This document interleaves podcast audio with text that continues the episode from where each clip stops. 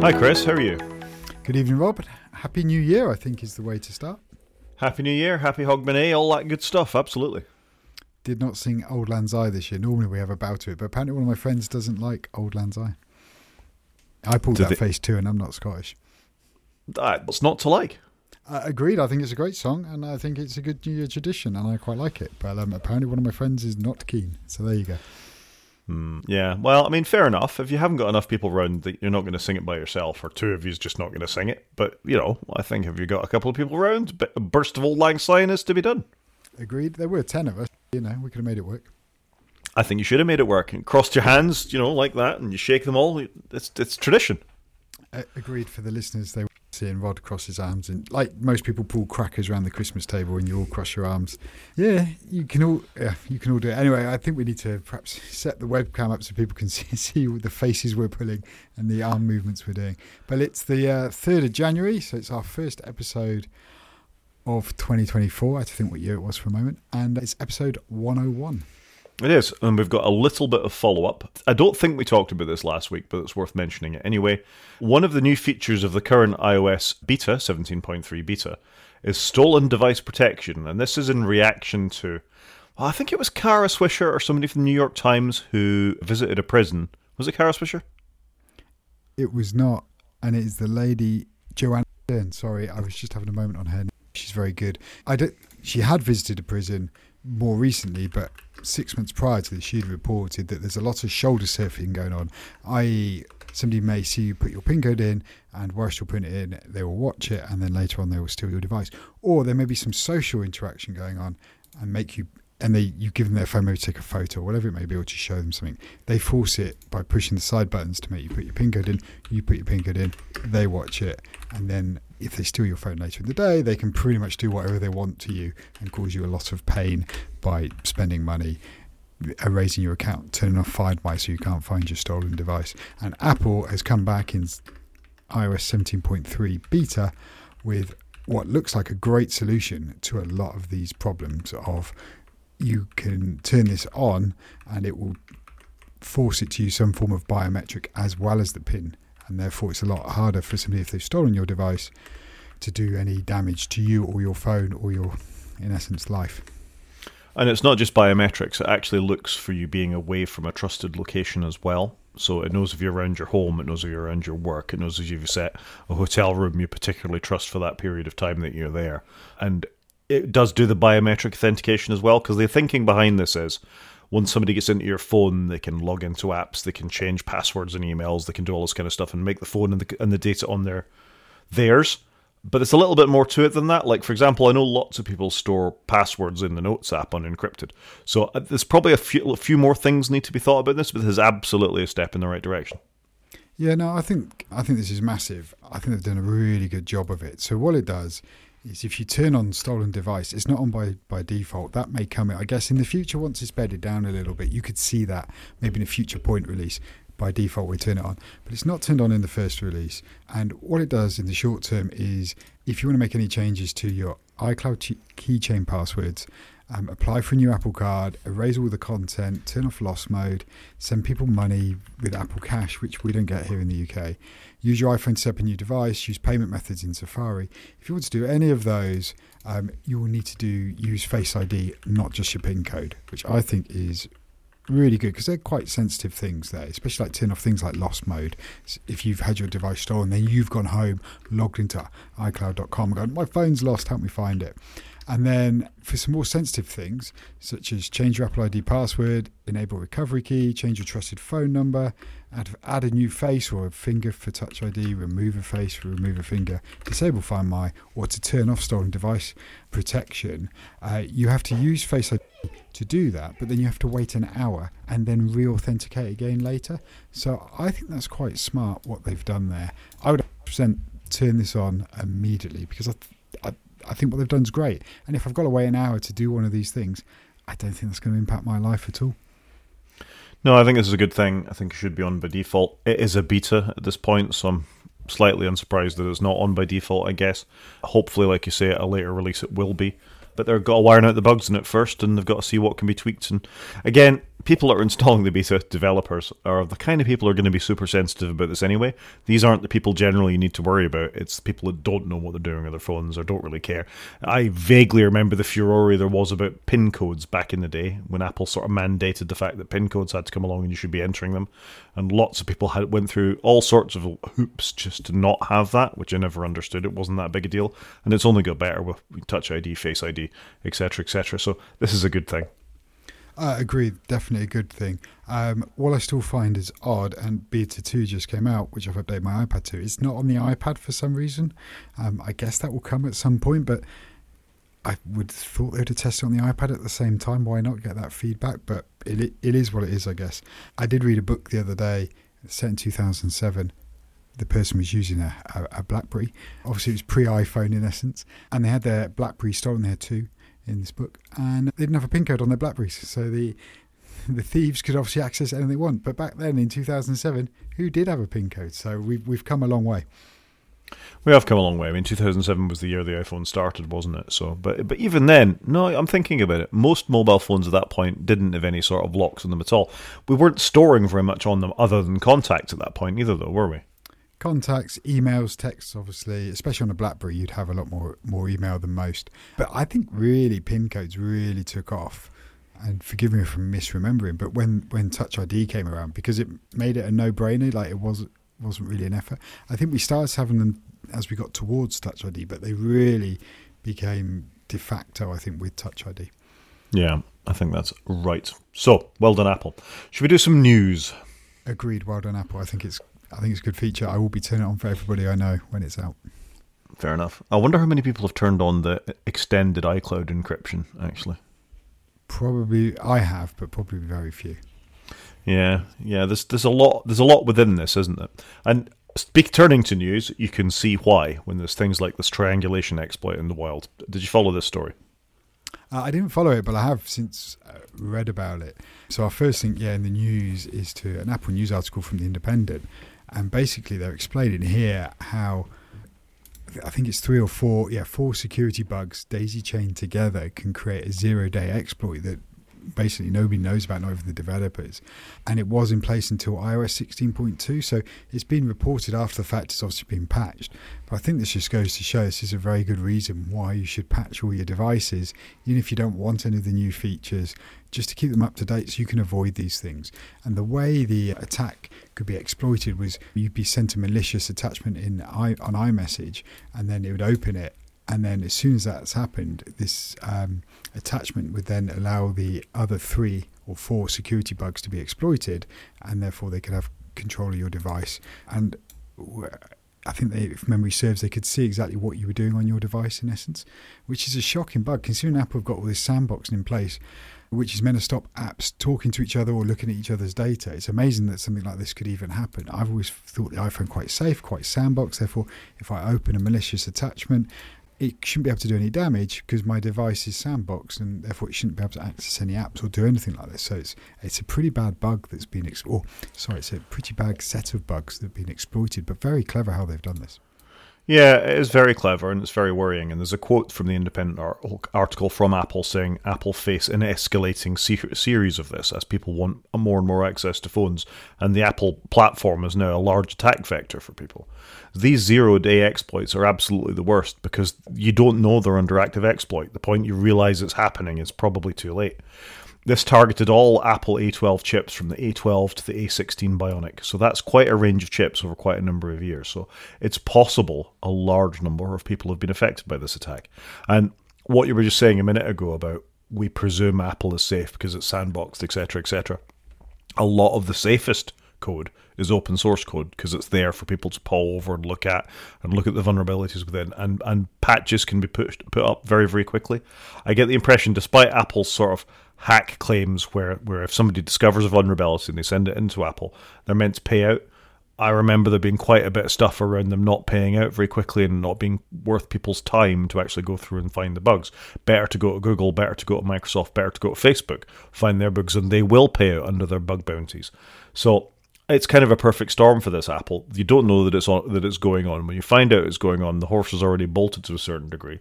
Yes, you should always keep your device up to date, but you and I would have been keeping our A12 to A16 devices up to date over the period of this. And had we received this text with with, with the attachment to it, would we even have known? I mean, that's the real worry about this kind of thing.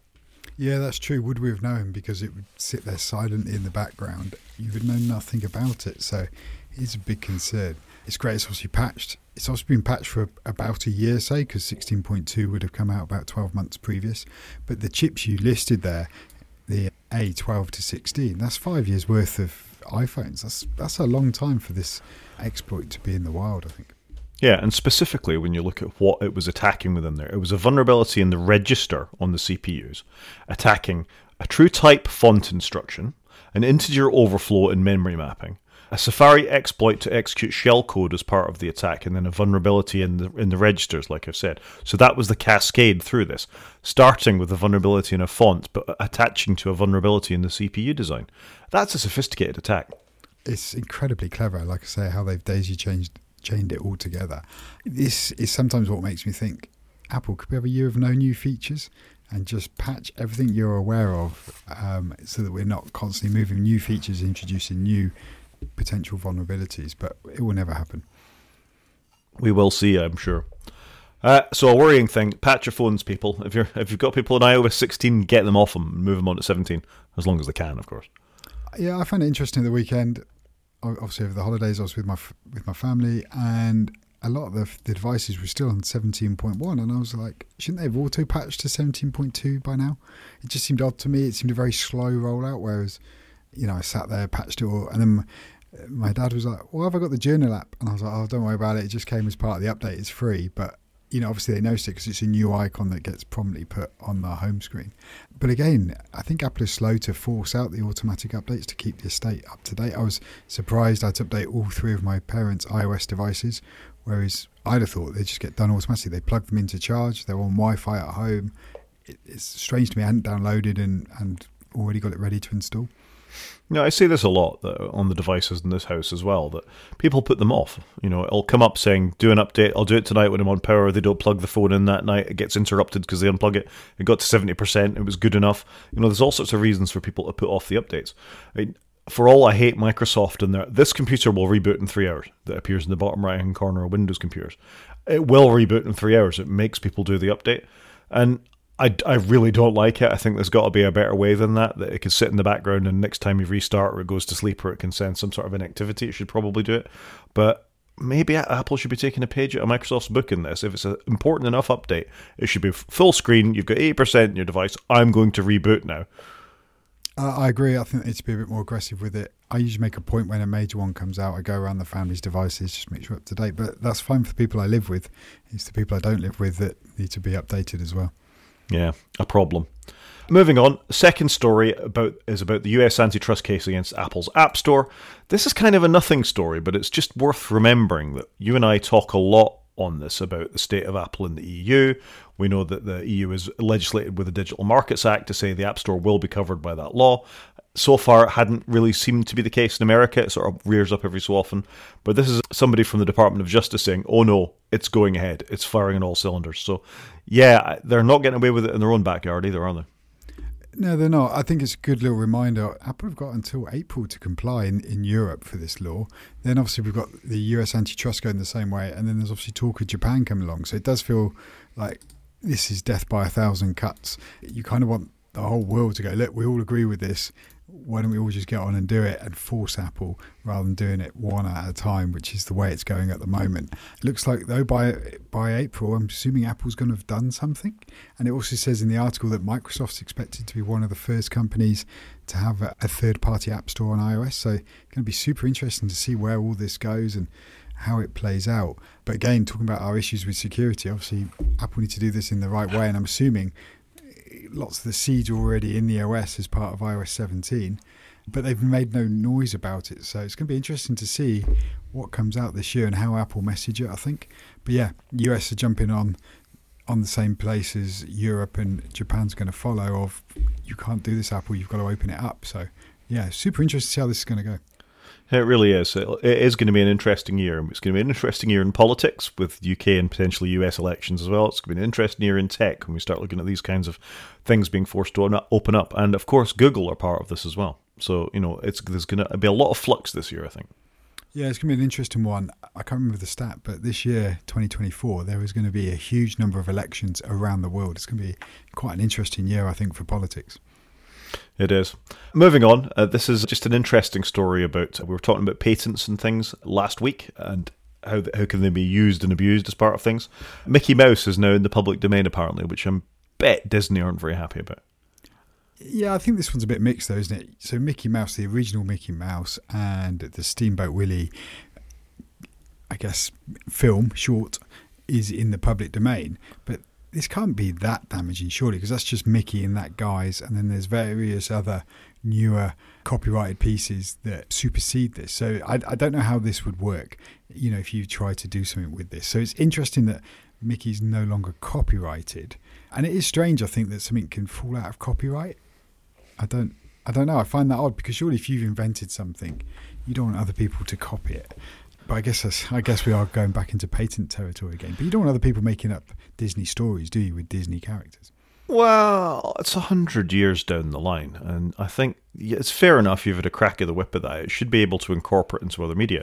And I've seen all sorts of things based on this, like the This Is Fine little Twitter bird that sits in the This Is Fine with a room on fire have been replaced with Mickey Mouse in this guise, as you say. Later ones with different hands and feet and all the rest of it, with a different look, or other characters around it aren't covered by this particular law. But I think it's important that media can enter the public domain. And if you look at the other things that are into the public domain this year, now anybody is able to print, for example, D.H. Law- or download Lady Lady Chatterley's Lover by D.H. Lawrence, which is a significant book over time, or Virginia Woolf's Orlando, or Peter Pan, the boy who wouldn't grow up.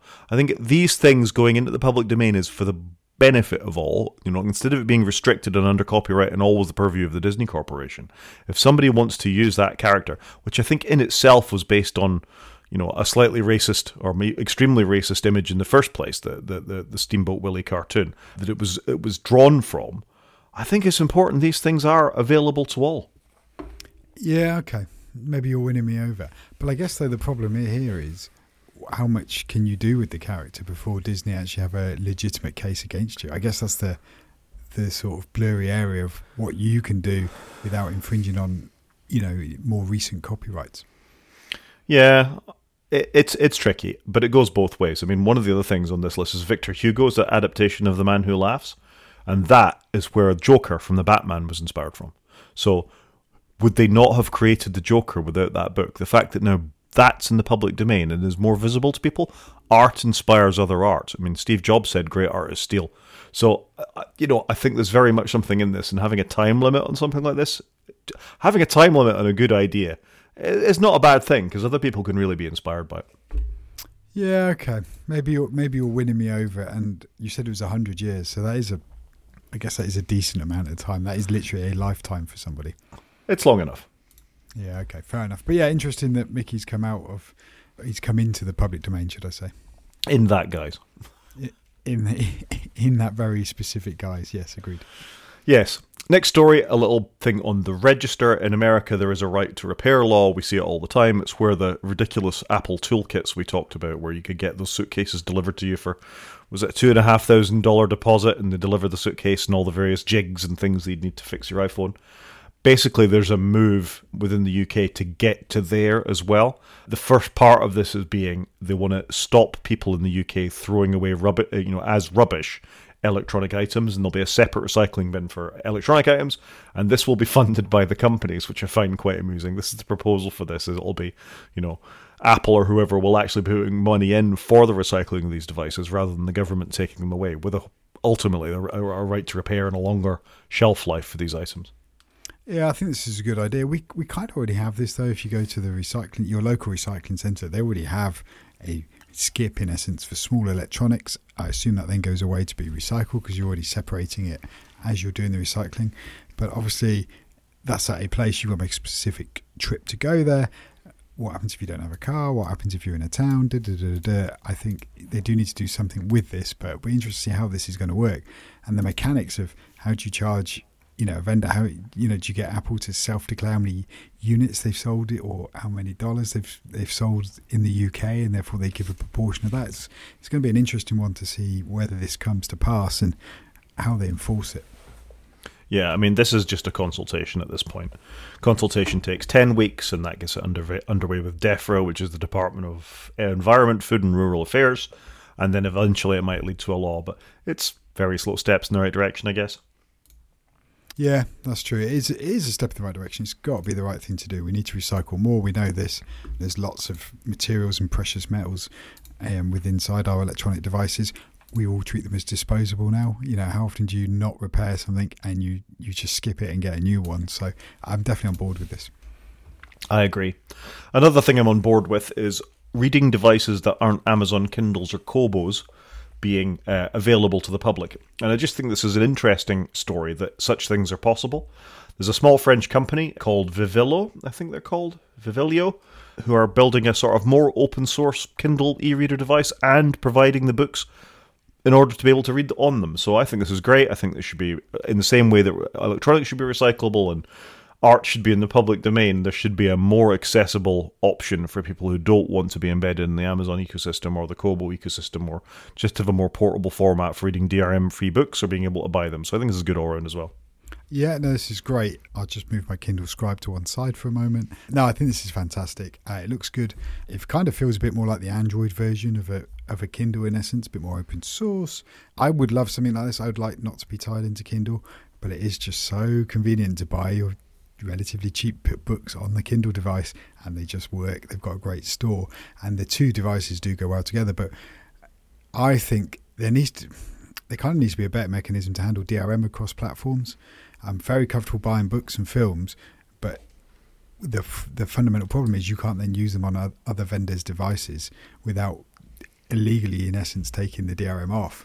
But I don't mind buying these things, but I understand we need DRM on it. But really what you need is a shared DRM format across the vendors, right? We've all got a book for, we are all going to be able to sell books, and you can use whatever device you want, but you can move your your you know legitimate purchases between devices. There's just no nice way of doing that. I think that is the fundamental problem because you get locked in in essence. Yeah, there is a way of doing it. Uh, link in the show notes. Um, it's not that illegal in the sense that you have bought that book the fact that it's locked to Amazon is, is what they've done. You have, you know, we talked about this last week with the Sony thing. Uh, there is a piece of software called Calibre that will DDRM your book. I think the legality of that is dependent on the country in which you reside. I will leave that there because, again, I'm not a lawyer. Um, but these things can be done. But my point would be you shouldn't have to. You bought the book. Yeah, you bought the book. You should be able to read it on the device you want. I mean, Uh, the link in the show notes is good if you know what you're doing, but this isn't something most people would do to, to strip the DRM. I agree with you that, that you should be able to do it, and it is just frustrating that you can't just port your your catalogs between devices because it, it, would make it a lot easier then to try these devices out. Part of the reason I ended up with the Scribe is I knew I could use it to read the books I already own. Yeah, and, and that's it, isn't it? It's it's the razor blades from Gillette is what it is. You, you, the razor itself is cheap, the blades are expensive, and you're going to buy a lot of them over the years. And it's the same with books. There is a, an argument, and I'm a big e-reader fan, as you know. I, I don't have a lot of physical books left at all, but actually, going into a bookshop, the smell of books, the pages, and once you buy the book, it's your book. Unless you drop it in the bath and it turns into mush, you know, or you leave it on the plane or whatever. Of which electronic books suffer from that problem as well you know, I, I, I really go back and forth on this with there's a lot of value in a book for all the environmental problems that you know printing causes. Electronic books are not a complete solution to this, and things like this, the DRM around them and everything that attaches to them, and the issues around it, and the vendor lock in and back to the blades again, they're definitely a problem. Uh, yeah, agreed. They are a problem. And like you, I think I flip flopped on digital books a few times. I, I do a mix of both, if I'm honest. Some things I'll pick up digitally if I'm traveling or want to read you know, in any wet conditions, like a hot tub. But if I'm not doing that, I will happily buy um, a book. I've got really into a lot of books this year, so I'm looking at a bag of 20 books on the floor that I've got to work my way through because I may have bought a few over the last six months. And I agreed, there needs to be a better way of porting. But no, it looks a good device, and it looks a very nice device. It looks very complementary to Kindle it's like with all devices, they all seem to end up as a certain look and feel, and then all the vendors seem to, you know, hone their their various variants around that style. Like the phones all look very similar. A piece of glass that's got generally rounded corners on it now is all screen, has some cameras, and then it's obviously the same with the, the Kindle devices. Yeah, and the thing I like about this, unlike some of the Amazon devices, it's got physical buttons to turn the page. It, you know, it's got a 300 dot per inch screen. It's using e-paper. It's got a battery that lasts weeks. It uses USB-C. It's got Wi-Fi connectivity. It's got things that you want to have. They're table stakes at this point, but it's got them. Yeah, no, it looks looks a really good device. Yeah. Moving on, Microsoft are really going all in on their AI, aren't they? Yeah, they are massively pushing it forwards, which I still find interesting. And I've got another link coming up for an app they've released this week. I find it super interesting that they are pushing so hard on it. I know they don't want to be left behind, and right now they're really out in front. I still am nervous on some of this because AI is just not there yet. We've talked about it making mistakes, getting things wrong, and people just carrying on and believing it's true. And I think that is the big problem at the moment. We need to move it forwards, but it kind of a badge still stamped on it, I think, is my view. But where Microsoft are going next, though, is uh, the next Surface laptops. So Surface is their range of generally hardware devices. Will be the first true AI PCs, and it's going to have ARM and Intel options, and it's they're going to be optimized for AI. AI workloads, I guess, is their terminology. Yeah, so they're going to have their own neural processing unit built into these things. It's interesting they're still trying to do ARM chips. I thought their first round of ARM Windows devices had not gone well at all. I don't think anybody really bought them. We benefited as Mac users because our Macs ran Windows better than the dedicated devices, even in virtual machines. So I'm not surprised they're doing some sort of neural processing unit. Let's face it, Chromebooks have them, Android phones have them. Our Macs have similar things built into them, and as do our iPhones, but they haven't really been called up till now. I'm sure come next WWDC, they'll be specifically called out as being for TensorFlow and, and AI based applications. And you're going to have a dedicated Windows Copilot button on these laptops as well. Whoa. I'm not surprised by it. It's like us having a Siri button, isn't it? So, oh, sorry if I've triggered anybody's. I'm not surprised that you're going to have a, a, dedicated button. They're really pushing for it. They've they've put so much into Copilot. Uh, I guess they've got to see the returns on it, but I'm still not sure it's there yet. I just I, am confused by this, and maybe they've been burnt where Cortana was a epic failure, and they've they've they've started removing Cortana, haven't they, from Windows? So they're obviously trying to get ahead of it and not not have the same problem they had before, where they were behind. Yeah, they're trying to stay in front. Although I did read a thing about one of Donald Trump's ex advisors, Michael Cohen, using one of the LLMs, either it was Bard or Copilot, to try and defend himself in court. And it was citing law that wasn't actual law. You know, and when you start doing things like that, you're in a world of hurt. You'd expect him to have had legal counsel to defend him yeah, we might be on a tightrope here talking about that particular thing. It's just an illustration uh, that uh, LLMs, as we've highlighted several times before, don't necessarily give you the truth. They just give you an answer. It's not necessarily the right answer.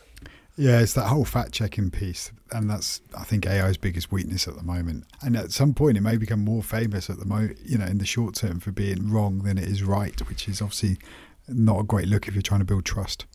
Yeah. And if if Microsoft are betting the farm on this and people are trusting it, one, two, three huge mistakes when they go to do a presentation or they're, you know, talking to the partners or they're, you know, whatever it is that they're trying to do with Copilot, write a bit of code and it goes horribly wrong. It, that's the end of it. You know, people will just not trust it. Yeah, once you're bitten, it takes a long time to uh, win you back. It really does. I think a few high profile people will have to be bitten in the everyday workplace. It's not good enough being one of Trump's advisors.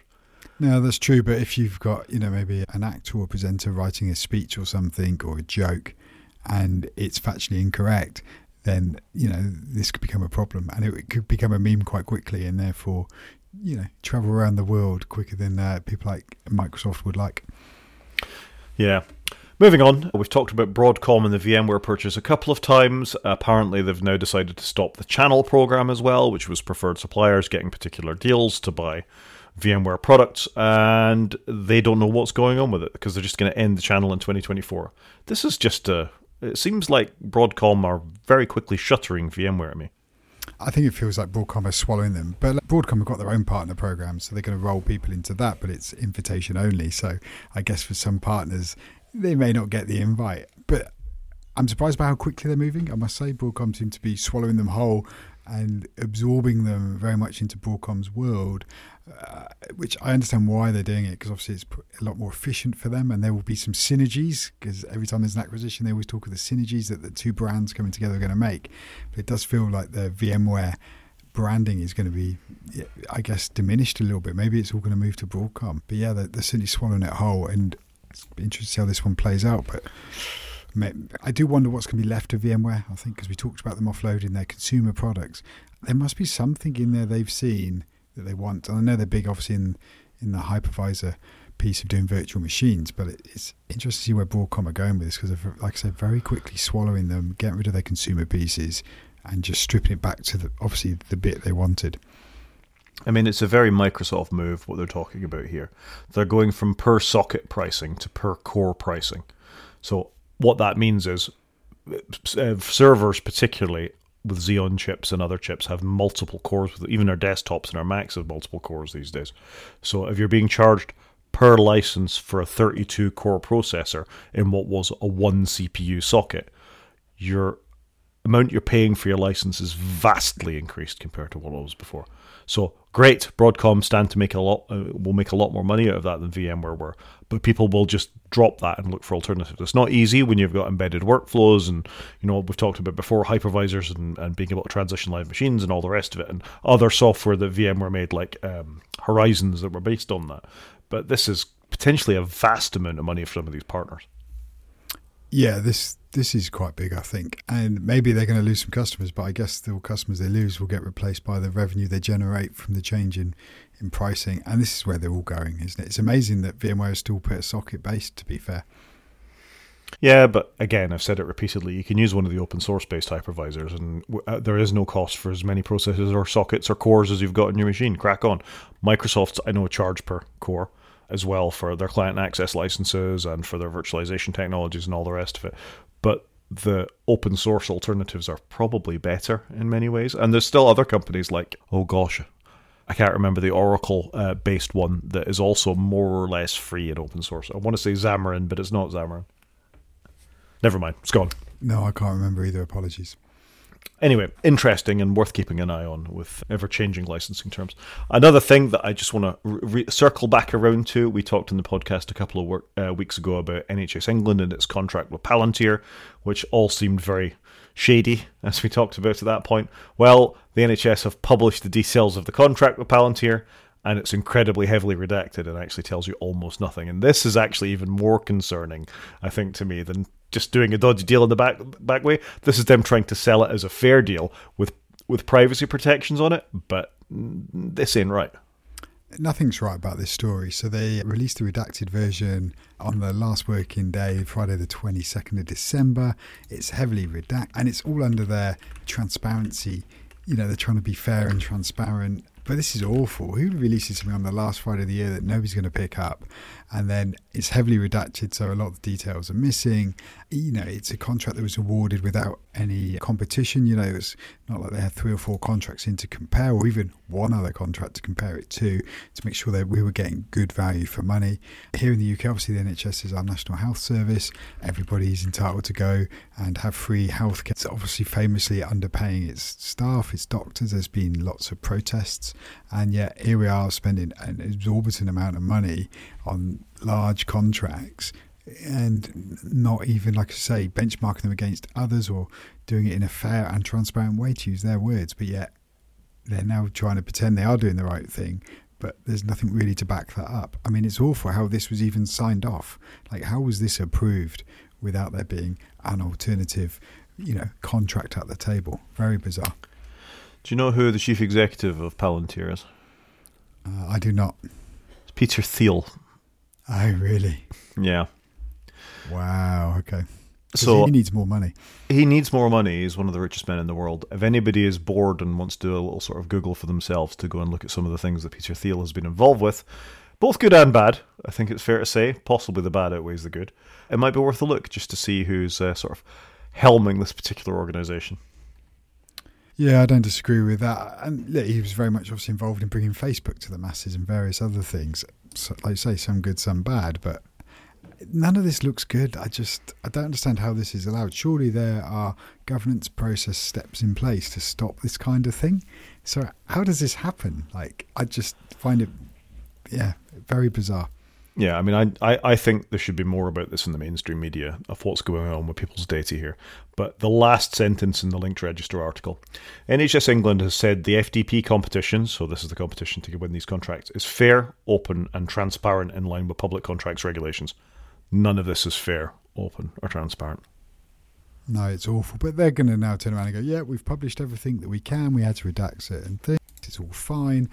But you did shit on the last working day of the year, you have redacted half the paperwork and you didn't, you know, have another, you know, contract to compare this against for good value for money. So, no, this is not good. Something needs to change here, but it will be interesting to see whether anything does actually come with this. Yeah, well, I will keep an eye open for this for sure. Do you want to tell us about Microsoft Copilot and iOS? Yeah, so we've touched on Copilot a little bit already with Microsoft being all in on AI and Copilot. They've actually released an app on iOS and Android, which you can download for your iPhone, your iPad, and actually looks pretty good.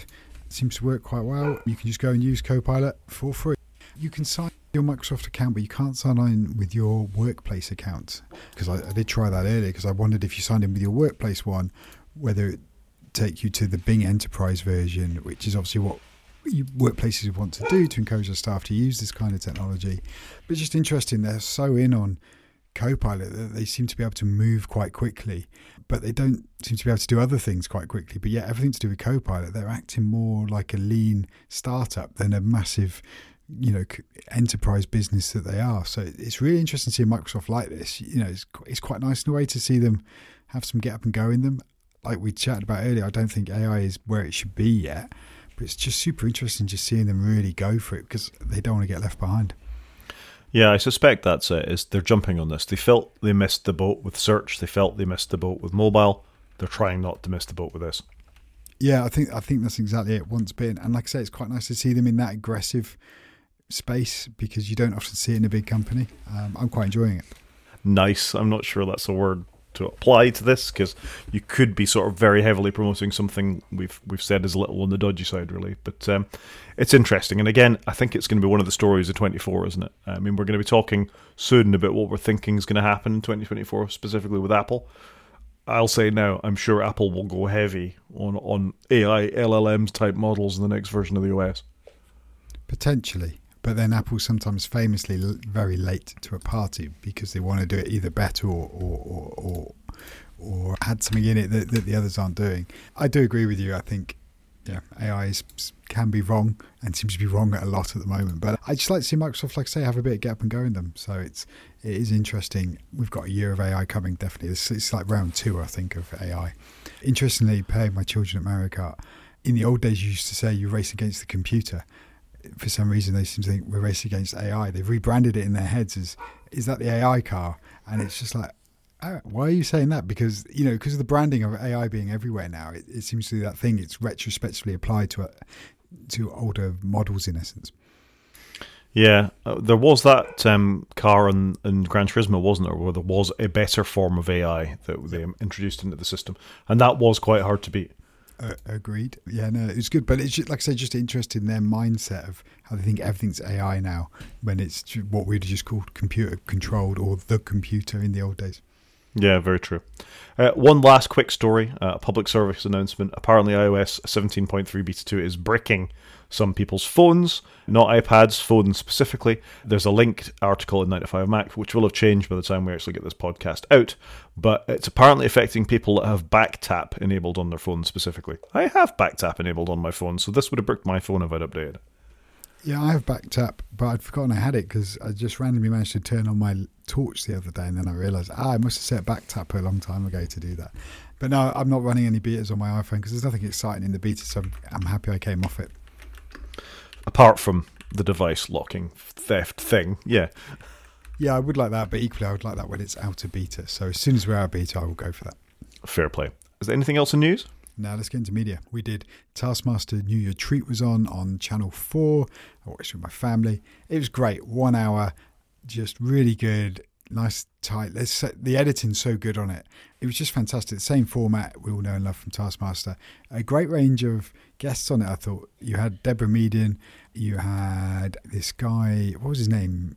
Lenny, young 14 year old actor, which was fantastic to see, and a couple of other contestants on it. Just really good. And they weren't all comedians as they normally are. I just thought it was a great mix. They're really good at finding a good mix of people, you know, to make up the fivesome. So I would 100% recommend. Yeah, it was great. It was a lot of fun. My youngest daughter, who has been a hot, bit hot and cold on Taskmaster, is now into it. She gets it. She sat and watched it. She enjoyed it. It's just a great show. Less swearing than usual in this one as well. Less swearing, and it's great they just did a one-off. Just fantastic. If anyone's got, uh, you know, an hour or so, go and watch this. If you're not sure about Taskmaster, I think it would win you over. Yeah, I don't know what it's like in the rest of the world to get hold of it. Certainly, some of the American podcasts I listen to, they they're aware of Taskmaster, so I presume Netflix in the states has it. I know the first four seasons I think are on Netflix in the UK, but it's all four for us to be able to find these things. Yeah, it must be somewhere, I'm sure. Speaking of Netflix, I finished Blue Eye Samurai. I talked about it two weeks ago, I think, as a little thing I'd started to watch might be one of, the, with the exception of Spider-Man Across the Spider-Verse, I think it might be one of the greatest animations I've ever watched. Fantastic story, amazing voice cast. I actually had Ken Branagh in it. I didn't recognize Ken Branagh as one of the voice casts in it. It is absolutely terrific. What a great story. It's adult. It's definitely adult animation. It's not for not for children. I, I have a friend who believes all animation is for children. This is not that. Excellent. I, I just can't recommend it highly enough. Without giving any spoilers or anything away, I'd say watch the trailer on, on YouTube. And if you can get hold of Blue Eye Samurai and watch it, it's worth spending. It's only eight episodes, I think. It is absolutely terrific. Yeah, you mentioned this to me. I haven't got to it yet, but I'll put it on the list. Put it on the list. Also on the list, and I'm working through with a certain resignation, is The Crown, the current season of The Crown. Yeah, it's all right. It's all right. I kind of want to watch it, but I kind of don't because I really enjoyed the first two, two or three seasons. I don't want to go any further. Yeah, it's like I, I still have my reservations about the actress. I'm not sure about what they've done in the wake of Diana's death either. It's quite uncharacteristic of the Crown, I think, in the way that they're portraying some f- interactions post her death. I don't like it very much. Mm, yeah, it's not it's not been the best series considering the first ones were so well regarded. It's a shame the last one less so. Yep. You have some comments on media.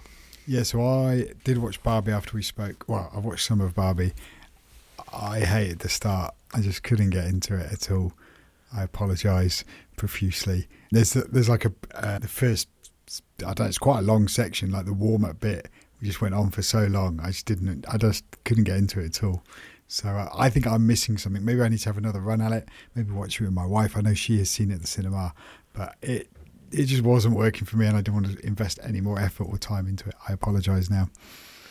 Wow, I'm thinking I shouldn't be recommending films to you. I mean, that's Pacific Rim failed, and that's Barbie failed. You might be the only person on the planet I think that didn't like Barbie. Yeah, I know, which is really odd because I don't know why I don't like it because I, I, normally like quite a lot of things, but I just couldn't get into it at all. I apologise now. And on that bombshell. And on that bombshell, let's go on to games. I've played not a lot of games other than Mario Kart with my children over Christmas, which was fantastic. Because if you haven't played Mario Kart for about six months, go back and have a multiplayer Mario Kart. Such a good game. Still stands up, what, six, seven, seven years later after the original Switch came out? It's so good. So that was what we did over Christmas. What have you been up to? Well, I'll tell you what I've been up to in a minute. I've played an awful lot of Call of Duty Modern Warfare 3, largely in the Warzone mode, uh, which is terrific. Uh, it's been keeping me thoroughly entertained. It's back to the original Modern Warfare 1 for me. Don't bother buying the game, just get the free download and play Warzone. That's the way to go. In other news, though, there was a little release over Christmas of a Slay the Spire mod. Slay the Spire, i am sort of honor bound to talk about it. There's a modification, a Steam Workshop project called Downfall. Uh, it was affected by malware. So if you're on Windows and you downloaded the an update to the Slay the Spire uh, mod Downfall, you might have been infected actually with this rather nasty malware that would then hunt through your computer and look for password files, particularly for instant messaging things such as Discord or Telegram, and broadcast those details out. So, this is quite a nasty little hack. I'm sure most people view Steam as trusted. Of course, the workshop isn't the same as a, an honest download from Steam, other things can get in there. The mods stopped it straight away. The, the moderators stopped it straight away, but it seemed to only affect Windows users and was reversed very, very quickly by December on by 1:40 p.m. Uh, Eastern time on December 25th. But this is nasty, isn't it? You know, introducing malware via Steam is an interesting attack vector. Yeah, not a good look, but I'm not surprised. It surely it's a thing Steam are battling with on a regular basis to try and stop this kind of thing, as are any vendor of whether it's an app store you know, an OS as we've been discussing earlier. So not a shock, but really clever how they've done this. It is very clever. So just if you're a Windows user and you installed the Slay the Spire mod, uh, you might want to go and patch your machine again very quickly. You would have noticed it would have fired up a Unity library installer pop-up apparently, and users on Macs and Linux wouldn't have been affected by this as far as I can see. Next, also with Steam, they've dumped official support for Windows 7 and Windows 8. I've got to think there's a few hurt people with this. No, they should have done this ages ago. Come on. Windows 10's so good. Everybody should have got onto Windows 10. I mean, Windows 10's starting to get towards its latter years now, and you know has been superseded. Uh, this makes perfect sense. It does only affect one percent of users. We've already talked to them about getting rid of older Mac versions as well, so I'm not surprised actually that they're, you know, they've made this decision to to dump Windows 7 and 8, as you say, not supported by Microsoft. I suspect there's quite a cadre of people that think Windows 7 is the greatest Windows ever made, though. It was a good version. Don't get me wrong, but there, were, I think ten and eleven have been very good as well. They've got to do this. I think you need to know when to leave behind the older OSs, surely, to move on, and it needs to keep moving on. Otherwise, we're not going to be secure and patched, are we? So, I I think it's a balance.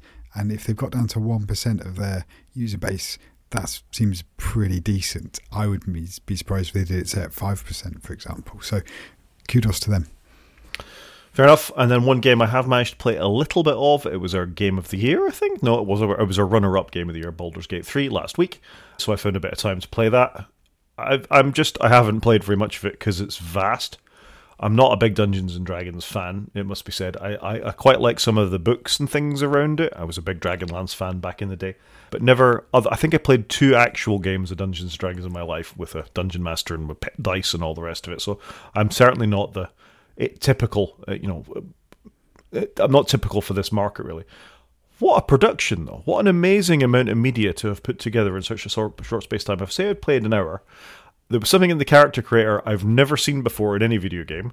It asked me what genitalia I'd like my character to have, and then if you wanted to see them, you could. And there was a choice of many. so Fantastic. I mean, just what well, I needed. Well, I'm just the point is we talked about Blue Eye Samurai being an adult cartoon. This is an adult game, you know, and th- th- there's lots of hacking and slaying and swearing in games that just goes, you know, we talked about Call of Duty. That's pretty seriously marketed towards people between 8 and 16, I'd say, as well as the older people who should know better, like myself. Uh, and that's acceptable. There's lots of swearing in that. There's people getting shot in it. You know, there's there's gun porn, for want of a better word than that, and that's fine. So I think this is okay that you have adult based computer games. If people want to do this, then they can. But it just gives an inclination as to how detailed the character creator was if you want to spend time doing that. I kind of skipped by it all very quickly and picked a, a cleric and off I went. But the quality of the graphics, the quality of the voice acting, the amount of stuff that's in it is frankly amazing. It's I think I got it on sale. It was forty five pounds, I think, on Steam. That's a game you could play for years. It's so deep, just based on the first hour that I managed. I haven't got off the first stage yet. That's how big it is. So I'm I'm really v- very impressed with Baldur's Gate three. Genitalia choices aside, I think it's it's an interesting one. Yeah, it does look amazing. I have played a couple of Dungeons and Dragons board games with some friends, but uh, like you, I'm probably not that into the world. I am tempted to try it, but I don't know if I want to buy it and play it. I think it's just it's too much of a time sink for me. Yeah, I don't think you'd see a return on your investment. What I'd say is, and I, I, hesitate to make another film recommendation, is go and watch Honor Amongst Thieves, the Dungeons and Dragons film that came out last year with Chris Pine in it. That's good fun. Enjoy and that. It's meant to be a very good film. It is a very good film. Hugh Grant is terrific in it. Oh, is he in it? Yeah. He's getting around. He's having like a second coming, isn't he? Post Paddington and, and, various other films he's been in, The Gentleman. And he was in uh, Wonka that I saw just before Christmas. But fair play to him. Yeah, I'm not recommending it though because you won't like it. well, there is that. So I, I don't think I dislike everything you like. I just the last few we've I've had a few misses personally. Nothing else in games. No, sadly not. let's do a, a main show. And we said last week we were going to do some thoughts about what Apple might do in 2024 and what our hopes and dreams may be, and we'll just have a general chat about it, yeah? Yeah, I think that's a good idea. Okay, so first up, and probably the biggest thing they're going to announce, and we know all about it, is the Vision Pro will release in early 2024. So there's a link in the show notes to everything we think we know so far about the Vision Pro. There's a prediction it will be very early next year. We're thinking probably before May, may even be sooner than that, yeah? Very early this year. You said Oh, next yeah. year. We, we've we've transitioned from 23 to 24, um, and then I've actually put a link in. Some people are saying it's coming at the end of January, so it could literally be imminent. Um, it, it feels like Apple are going to have a really busy 24 after what was a fairly quiet 23, especially the first six months of 23. They didn't really release a huge amount. There was plenty going on in software, and then we had WWDC, but it's it's been been largely quite quiet on 23 because there no there's been no iPads. The watches have been okay. The phones were, were pretty good, but again weren't revolutionary nor were the Macs. But it feels like 24 is going to be quite a big year. So yeah, they I think the Vision Pro is coming potentially of January, but we think early this year. That Apple have always said early early 24. It's only shipping in- America this year, though. Um, we don't know what international rollout looks like or other areas. Um, will the UK get it six months later, like we did the iPhone? Will it be longer? I don't think we know. Uh, apparently, Sony are struggling to make all the, the the screens, the little panels. So if they can only make a million of those or two million of those, you've you've got half that number because obviously you need two screens per device. So it's going to be interesting to see how this is going to play out, how, how supply constrained they're going to be. And then, whilst we know a lot about it, there's probably details we don't know about it. You know, what are you going to get in the box? Are you going to have to pay more for different lenses? You know, I, I don't think we know some of those pieces yet. So it's going to be super interesting. Yeah, that's all fair. And what you're talking about is obviously the internal screens for the device. In order to view those, you're going to need to have them to your prescription, or at least to some sort of lens that fits over the screens themselves so you can focus properly on it. I wonder if the horrible events in Japan over the last couple of days would affect any sort of production from Sony's point of view, so that might be a consideration as well. This is a, tif- a difficult device to buy in the sense that it's a lot of money. What are we talking? Three and a half thousand, four thousand pounds effectively for to purchase one. You've got to have it tailored to your exact, you know, vision. It's going to be difficult to share with your family to show how cool it is. It's only going to have an American release, and the software story is a little bit vague. So yeah, next big advice, but next big device from Apple. We all get very excited about that. This is probably the thing I've been most skeptical about as an Apple product since the iPod Sock. Wow, the iPod Sock got an entry. And you're not big on the iPad either, let's not forget that. And a lot of the OS and apps seem to be based upon the iPad variants. So it feels to me the the way they've done it is the iPad apps, and I think we spoke about this a few weeks ago because I was saying to you, it feels like the iPad has become the center of modern Apple platforms. In that the the store on my Apple TV is based upon the iPad store, eh, sorry, store the TV app. Apologies, is based upon the iPad version, and then the Vision OS platform, a lot of it seems to be based around the the iPad versions as well. I wonder if this is where Stage Manager came from and was developed maybe for Vision OS and then got ported to the iPad and to the Mac, but I've not really seen anybody use it on the Mac. Um, so it's going to be super interesting to see how it lands. What can you do? It looks like a really hard device to share with other people because, like you say, you need to have your prescription um, lenses in there. I guess if if you don't wear glasses, um, I haven't got mine on now, but I should be wearing them in front of the screen. Then, if you don't wear glasses, it's probably a lot easier to to share. You you'll have a headband that will fit on it. We don't know what these things are like to wear to do work on it. You know, this is the first headset really pitched at work, not at just playing games. I've never owned a headset. I was tempted by the PlayStation One, and, and I didn't because I, I was concerned I'd feel motion sickness. I really want to try one of these out. Um, I would spend the money. I think if I A had it and B it was compelling enough, but I'm concerned it's not compelling enough yet. And it's quite a culture change, isn't it? You know, are we going to end up going in the office where companies, especially here in the UK, I don't know what it's like in other countries, but they're trying to get all the staff back in? Because you imagine going in the office and everybody's just sat there with, with, in essence, some goggles on, not looking or, or socially interacting with each other? But then I could see me wearing this. I'm in my shed, I'm working from home on my own why wouldn't I want a massive canvas to do all my work on and have all my apps spread out in front of me? So it's going to be super interesting to see how all this plays out um, and, and what the details are. It'd be great to see a review and some of the nuances. It's a bit of a shame that the people that have had official Apple reviews and developer sessions aren't being allowed to talk more about it. And maybe to give a bit more of their impressions. I know it's a developer product, but I think it'd be good for Apple to keep building the hype a little bit, especially as we're getting so close to release. Because typically, what Apple do is they seem to release a new iPhone, they give people five days with it, and then they've got to get their reviews out. Whereas you kind of want people to have a bit longer with it and to give you some considered opinions rather than a few days of just trying everything out because it's new. Yeah, my biggest skepticism about the device is it is literally an iPad stuck to your face. Now, that's not fair. People that used it say it's incredibly immersive when it comes to watching films or looking at photographs or, or, videos taken with the spatial video feature turned on. It is incredibly impressive. You know, there's there's lots to be said for the immersion of the device. And uh, Marques Brownlee on MKBHD has said a few times he's been so impressed with how the cameras work. I think he's had two or three more goes with it since his original one at Cupertino, and the sort of pinch gesture and things like that as you're navigating the display with your with the cameras on it as as as you're using it. He says they're amazing, so that's good. I mean, that sounds like Apple have got the hardware nailed, which is very Apple. We'll ignore the butterfly keyboard and things like that, but for version one stuff, generally it's pretty good. You, you didn't have a lot of version one iPhones with the the, the, the buttons failing on them, or, or uh, Series Zero Apple Watches falling apart on people's wrists or falling off people's wrists. They can do this stuff. They can get a version one out the door that's good enough. It's the software story. If all you're giving me are the same apps you've got on your iPad, that's not good enough for me. I mean, it's good enough for you in the sense that it, you can do your PowerPoint on it, but is it really worth three grand more than the Mac you're using or the, the existing iPad you've got for 700 quid to do that? That canvas is compelling, but I, I think it's a hard sell. Like you say, that piece of, I'm just going to take this off and show you how immersive it is. Oh, hang on, I just need to pop these lenses out and get some more made up by Zeiss down the road to fit in properly. Mm, you know, it's it's tricky, very tricky. Yeah, I agree with you. Um, and part of me wonders, is it going to be a bit like the Apple Watch? You remember when they first demoed us the Apple Watch? The OS, they got it a lot wrong on it, what you would actually use your Apple Watch for. They were really pitching it as a communication device. And then what we've actually found is it's a notification and, and a health tracking device and they've really lent into that in more recent versions. But the original version was really about trying to do everything. You know, they kind of threw everything into the Apple Watch until it found its niche. Is it going to be like that with the Vision Pro? Yeah, it's here for productivity. You know, you can remote onto your Mac and use it. You can watch a film on it. You could, you know, you can probably write, you know, pages, documents on it.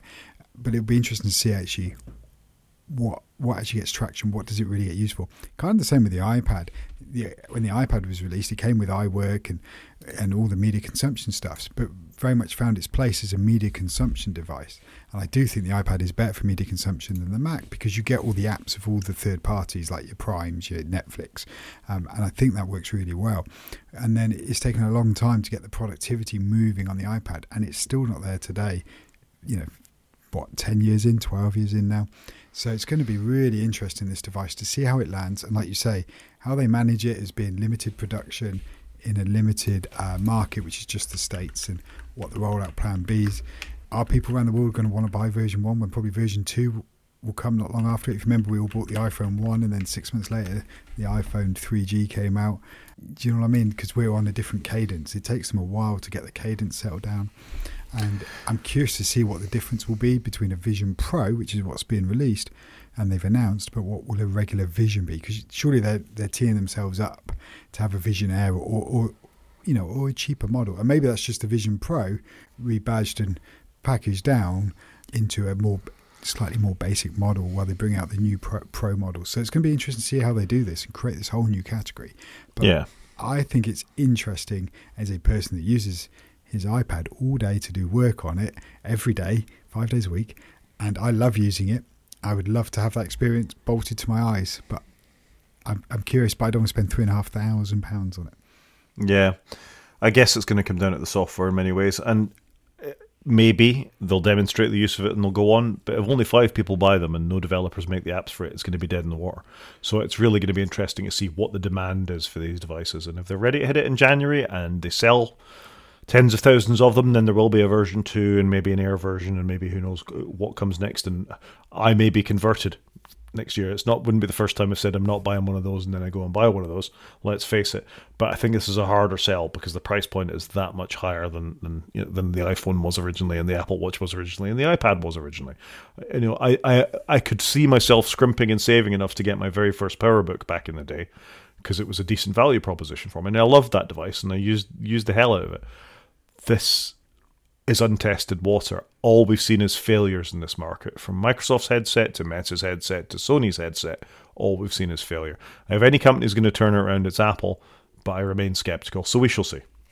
Yeah, and also you've got to remember that when we bought laptops back in the day, you bought uh, one device, one really good device.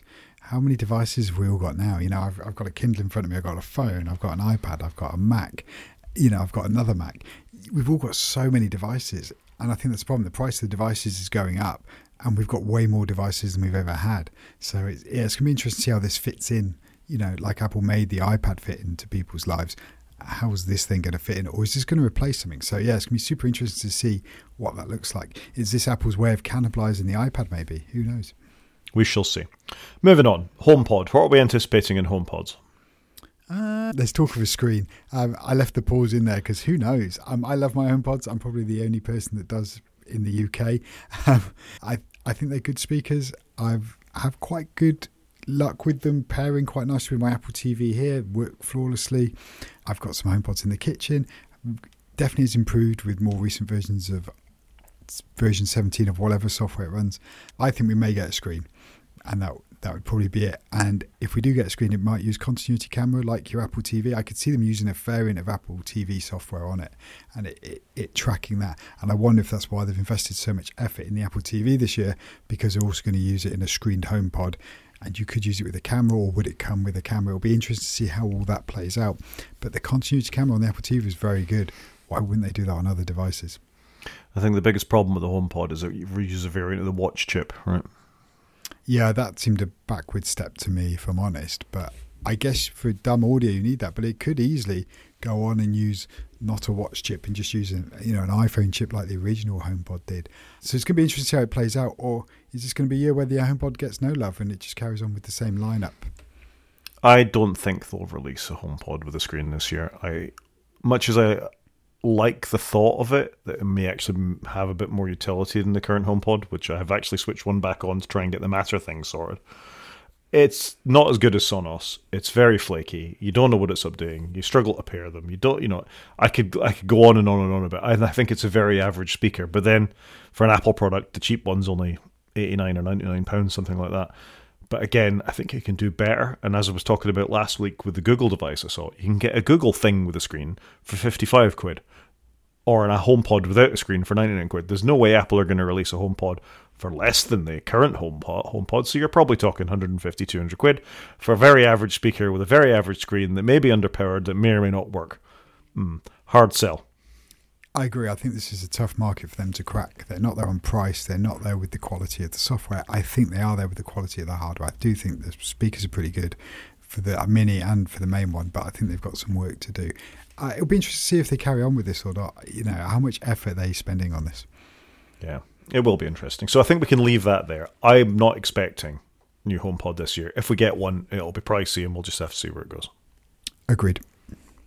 Max, You've written in the notes M3 everywhere. I think it's hard to disagree with that. I think we'll by the end of 2024, we'll definitely have M3s everywhere, and maybe the odd M4. But I, I suspect M3s everywhere where we're going to be. Yeah, get it in the air, get it in the desktops because they haven't touched the desktops yet. feels like a no-brainer, and it'd be great actually. Do you know what? If the worst Mac you could get was an M3 Mac, that'd be a great place for them to be. But you know they're probably going to keep the M1 MacBook Air lying around at that cheap price. I'd love again that to fall off and to be replaced with the M2, but this feels like a dead set. Maybe we'll have M4s into next year, but I don't think anybody needs a faster chip at the moment. Nobody seems to be screaming for that because Apple are doing such a good job. We've said it a few times. The M series laptops are just amazing, all the way from the M1 to the M3. Uh, uh, you, you you can't go wrong by buying any of them. They're battery efficient, they're performant, they you know they look good, good screens, good devices. Bit expensive, bit low on RAM, but overall great devices. Software is good enough. OS 10 needs a bit of a a rethink, and for bugs and things like that, we might do that in a future episode as well. It, it, but it's a stable, solid operating system that works well with other Apple devices that you've got, and you can get real work done with them day in, day out with huge amounts of battery. So I think the Mac's in a good place. I'd like to see maybe, you know, the, the mini LED screens and things like that and, and rolling down across the line a little bit. I think the sort of nips and tucks they could do with that. I'd like to see them go to 16 gigs as a minimum of RAM. I'd like to see them go to 512 gigs as a minimum SSD. But Apple got to Apple, it ain't to happen. So having said all that, I think the Mac's in a good place. I completely agree. It's in the best place it's ever been. Look, if somebody went out today and bought an M1 MacBook Air that was first released a few years ago, still a fantastic device that holds up. So I think they've done a great job with them. The M1s, the 2s, the 3s, all fantastic. iPads then. So Apple need to update all the iPads. That's that's what they should have done because they've done nothing this year. So it feels like we might get a new base level iPad. They need to get rid of the home button one. Um, why not give us the 11th Gen one? Just the regular updates, please. The 10 one then fills the, the cheaper spot. They've got the pencil for it now. They can drop stop selling the first gen pencil. Tied up that bit the lineup, done. Uh, the Mini just needs a spec refresh, maybe a slightly better screen in it. If you remember, it had a very laggy screen. And then that brings us on to the Air and the Pro working up the lineup. So there's talk of the Air differentiating itself from the regular one by having a bigger screen. So it might be like the 11 and the 13 inch Air apparently. And I guess that then takes the Pro could then you know maybe move to even numbers like the MacBooks have, and maybe have a 12 and a 14 inch Pro. I don't know how that's going to pan out. And there's also talk of you know moving the Pros to OLED screens, maybe even having MagSafe's been rumored, and having an M3 chip. So I think it's quite an exciting year for the iPad, and it kind of feels like this might be the iPad's 2018 all over again, where the form factor just gets that that refresh, that update. I imagine it's going to look very similar to what it does today, but it would be great to see the newer screens and them to just do something with it because it does need that what's the next thing to happen for the iPad lineup? Yeah, I agree with all of that. They need to tidy the lineup. This is essential now. The fact you've still got home buttons lying around, you've still got lightning connectors lying around, you've got this incompatibility with pencils. Straight I mean, iPads are about accessories as much as anything else. Is what can you dock them with? How can you make them use foldable? They do, uh, you know, screen mods. Can you get a right keyboard case for them? How much is that going to cost you to replace it? All that kind of stuff. That's where they kind of positioned the iPad. This is all problematic for me without them sorting out the software, though. So I think what they need, to, they won't, but what they need to do is give you the option on the Pro models, maybe only, is that boot. Is this a Mac or is this an iPad? And let people use them as Macs or use them as iPads. And that, at a stroke, would solve almost everybody's problems with an iPad. Yes, I completely agree with you. I think it would be amazing to do it. I can't see them doing it because for me, I would probably get rid of my MacBook and just use my iPad because I need an iPad for work. I'd love to see something like this happen. Um, maybe they will go there at some point, but but who knows? There's something they need to do with the software. I agree. Get some more out of the pros. The pros should do more than the Air because right now you can buy an Air, you don't need to go and buy a Pro. The Air pretty much does what the Pro does, and occasionally Apple do this where the Pro and the regular lineup end up not having many differences. We saw it with the iPhones when I think the 12 was released. There wasn't a lot between them. With at that point now with the Pro and the Air, and that's usually when Apple then give the Pro a real boot and really move it on to the next leap. And that's what we're waiting to see, isn't it? That next leap forward. I'm quite excited by it because I'd like to see what they do with it. I'm worried I might end up spending a lot of money. That's my only concern because it does get very expensive once you want the 16 gig of RAM, which means you've got to buy the half terabyte or the full terabyte model, and then you get an OLED screen and you get cellular, and then you've got to buy the keyboard, as you say. But they need to sort the they sort the lineup out because right now you can go buy the base level iPad, which got a better keyboard and it's got media buttons and things, slightly different design. Why is that on the base level one but not on the pro one? It, it all seems out of sync, and I think there's probably some balls left to drop or some shoes left to drop, and it will all line up and, and make a lot more sense. I hope so. I'm.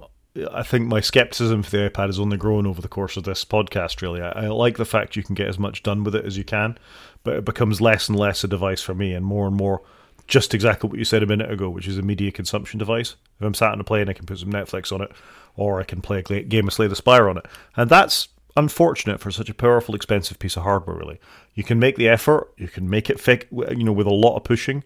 But I've said repeatedly, I think for most people, a MacBook Air is a better choice of device. If you can only have one, you buy a MacBook Air. You don't buy an iPad because it's too limiting.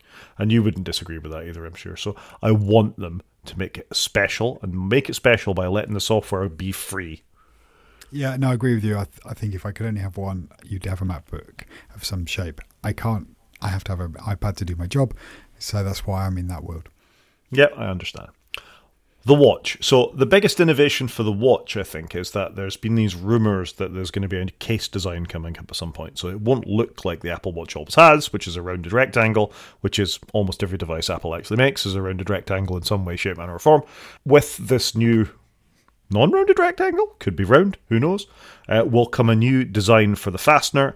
Uh, this has been fairly heavily leaked by Mark Gurman and others over the last few weeks, is that this is imminent, it would seem. That the next generation of watches will have some sort of different strap design or means of attaching the straps to this new case. Uh, and that's the first time they'll have broken compatibility with the straps all the way back to the Series Zero. Yeah, do you know what? I wonder if Apple try and get 10, 10 out of, you know, like a connector, for example. So are we going to see like a new charging connector for it? It'd be great if it followed like MagSafe or something like that. Are we going to see new straps? So I think this is their year if they're going to do something. It does feel like they're going for 10 because at least they can turn around to the user base and go, look, we got 10 years out of Lightning, we got 10 years out of the dock connector. We don't change things on a whim. We do it we do it carefully and considered. I'm amazed that the the watch straps have remained the same for so long. I always thought they'd have changed earlier. I think they've done a very clever job of keeping them from day one, even though they've they've incremented the screen size a couple of times. I think they've done a really good job to to maintain that. It's, it's quite impressive. Well, they used to sell you a solid gold one, as I recall. Yeah, that was stupid. But I think the very first one though, they hadn't really sat down and thought, who's going to buy the watch and what is it for? they said it's for everything and everybody's going to buy it. And I think very unlike Apple, they went to do everything. Look at the Vision Pro. They're talking about we think one one Vision Pro is going to come out. In essence, there might be some slight flavors, whether it's storage, and obviously you need the different lenses, but there'll be one. They're not trying to do everything for everybody with it, and I think that's where they went wrong. You know, they did too many versions straight up, and they should have narrowed their focus. I'm not sure I agree with that. I think they released an underpowered device without a clear goal for it. Uh, hopefully, they've got a slightly clearer goal for the Vision Pro. You know, uh, we know what a laptop is for. We kind of know what an iPad's for. We definitely know what phone's for. It's for all apps and all the things that we put on there. And they've always been quite good at selling you the thing that is going to give you that sort of single-minded purpose. I can't remember how much the original gold Apple Watch seventeen thousand dollars. Right. So the original uh, Series Zero Apple Watch was seventeen thousand dollars if you'd bought it. How happy would you be now if you'd bought one of those watches? We're not. I mean, four thousand dollars for a Vision Pro seems like nothing compared to that. It depends how much you could melt that down for and get for it. I guess I, I, I don't know what the gold prices would be, but I'm guessing nowhere near seventeen thousand dollars. No, no, but it, what, I think my point was, I think when they brought the iPad out, they brought out one iPad this is what it did. It's a general purpose platform. They brought one out. When they brought the Mac out, they brought one Mac out. When they brought the iPhone out, one one iPhone. Here it is. Yes, it does different things, but here's one. We did one thing really well. It's kind of their minimum viable product. Whereas it felt with the Apple Watch, they tried to do too much with it and have too many different variants. Whereas I think, whilst they got a lot right, I think they got the bands right, they got the overall design of the watch right, but I think they just brought out too many versions and they brought out tried to do too much with the software. And I think actually, if you narrow your focus, you get better quality, get one thing done really right that you've nailed, and then grow it from there. And that's it feels like Apple have gone back to that with the Vision Pro. So I think as long as they can figure out their legal difficulties with being able to sell Apple Watches at all. Uh, and they get over the Vision Pro, that the Series 10 Apple Watch may be something new and interesting, and I'm all for that. So let's say new Apple Watch design this year, new fasteners, and hope it comes to pass. Yeah, agreed. And obviously, you'll get the, get the update of the software because we had the big redesign of the software this year, and it did look very good this short time I spent with it. And so that should iterate on. I barely remember I've got it. All I know is the workout app for walking drives me wild. Why is that? Uh, well, because now it goes, is this a split? Are you starting? What sort of walk is it? How long do you want it to be? And I just start the bloody walk, workout, for God's sake. Uh, and then stopping it, it goes, are you sure? Are you really sure? Rather than just saying stop workout. So things like that annoy me. Understood. Moving on, I think we can go very fast. Apple TV, nothing new. I think nothing new. At most, minor bump if they do anything. The only thing I'd like to see, one sentence on this, is with their current focus on gaming, I think they could push a little bit harder on getting some AAA titles onto the Apple TV as well with a controller. Wouldn't it be cool if you could play I don't know, something AAA on your Apple TV, be it a Call of Duty Mobile or something like that. Why restrict it just to the phone all the time? They should focus on getting some of those plat- titles onto that platform. Should have shipped it with a controller from day one. Yep. Very a cheapish box that runs good games under everybody's computer, under everybody's television. Put a bigger SSD in it, maybe Apple. Common theme there. Yeah, job done. So no, agreed. Apple TV. I don't think we need a lot from it, and they've done most of the software this year. I don't think we're going to see much. Now, accessories, you've written out a few USB C, all of the things effectively, and I think that's a no brainer as well. That's got to come, right? They can't keep putting lightning ports on everything. I think it is a no brainer, but it frustrates me. It was only yesterday I was charging up my USB C battery pack because USB C, my lightning battery pack because they didn't release one. Why didn't they get that out for Christmas?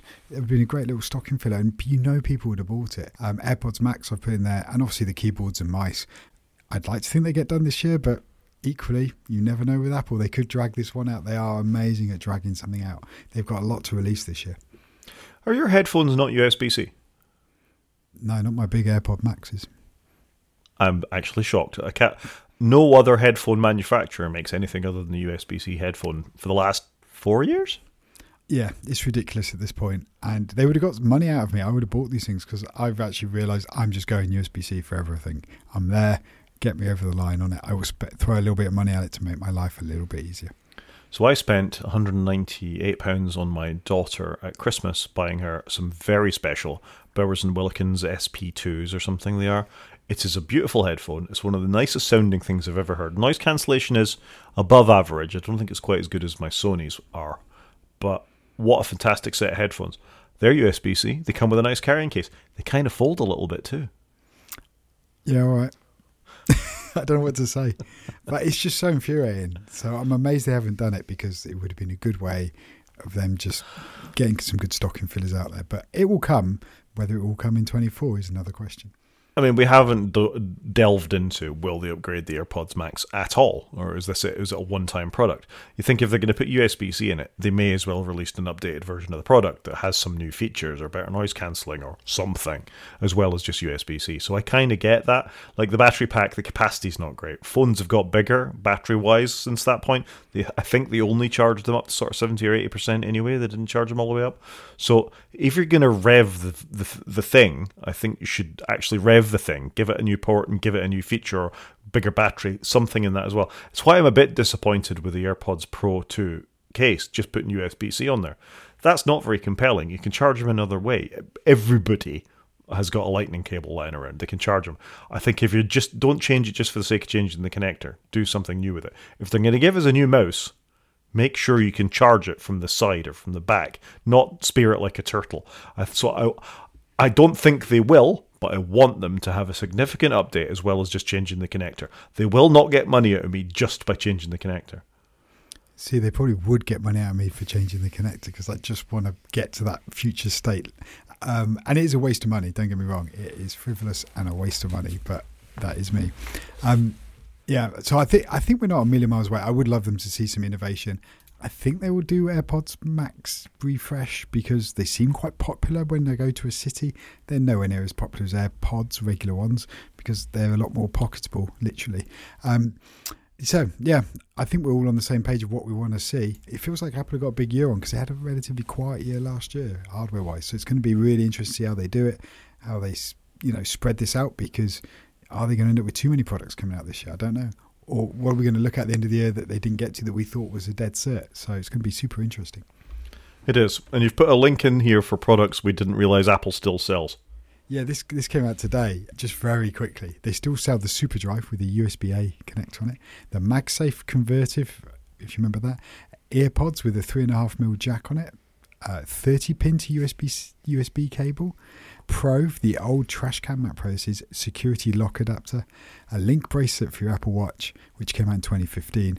Mac Pro wheels, for, which are still relevant, but there can't be many people buying a Mac Pro. But they were just a few products that came up, and I was just like, wow, I thought these would have gone by now. And I think the USB A ones will probably go, obviously, with the um, dawn of everything's got to be USB C, but who knows?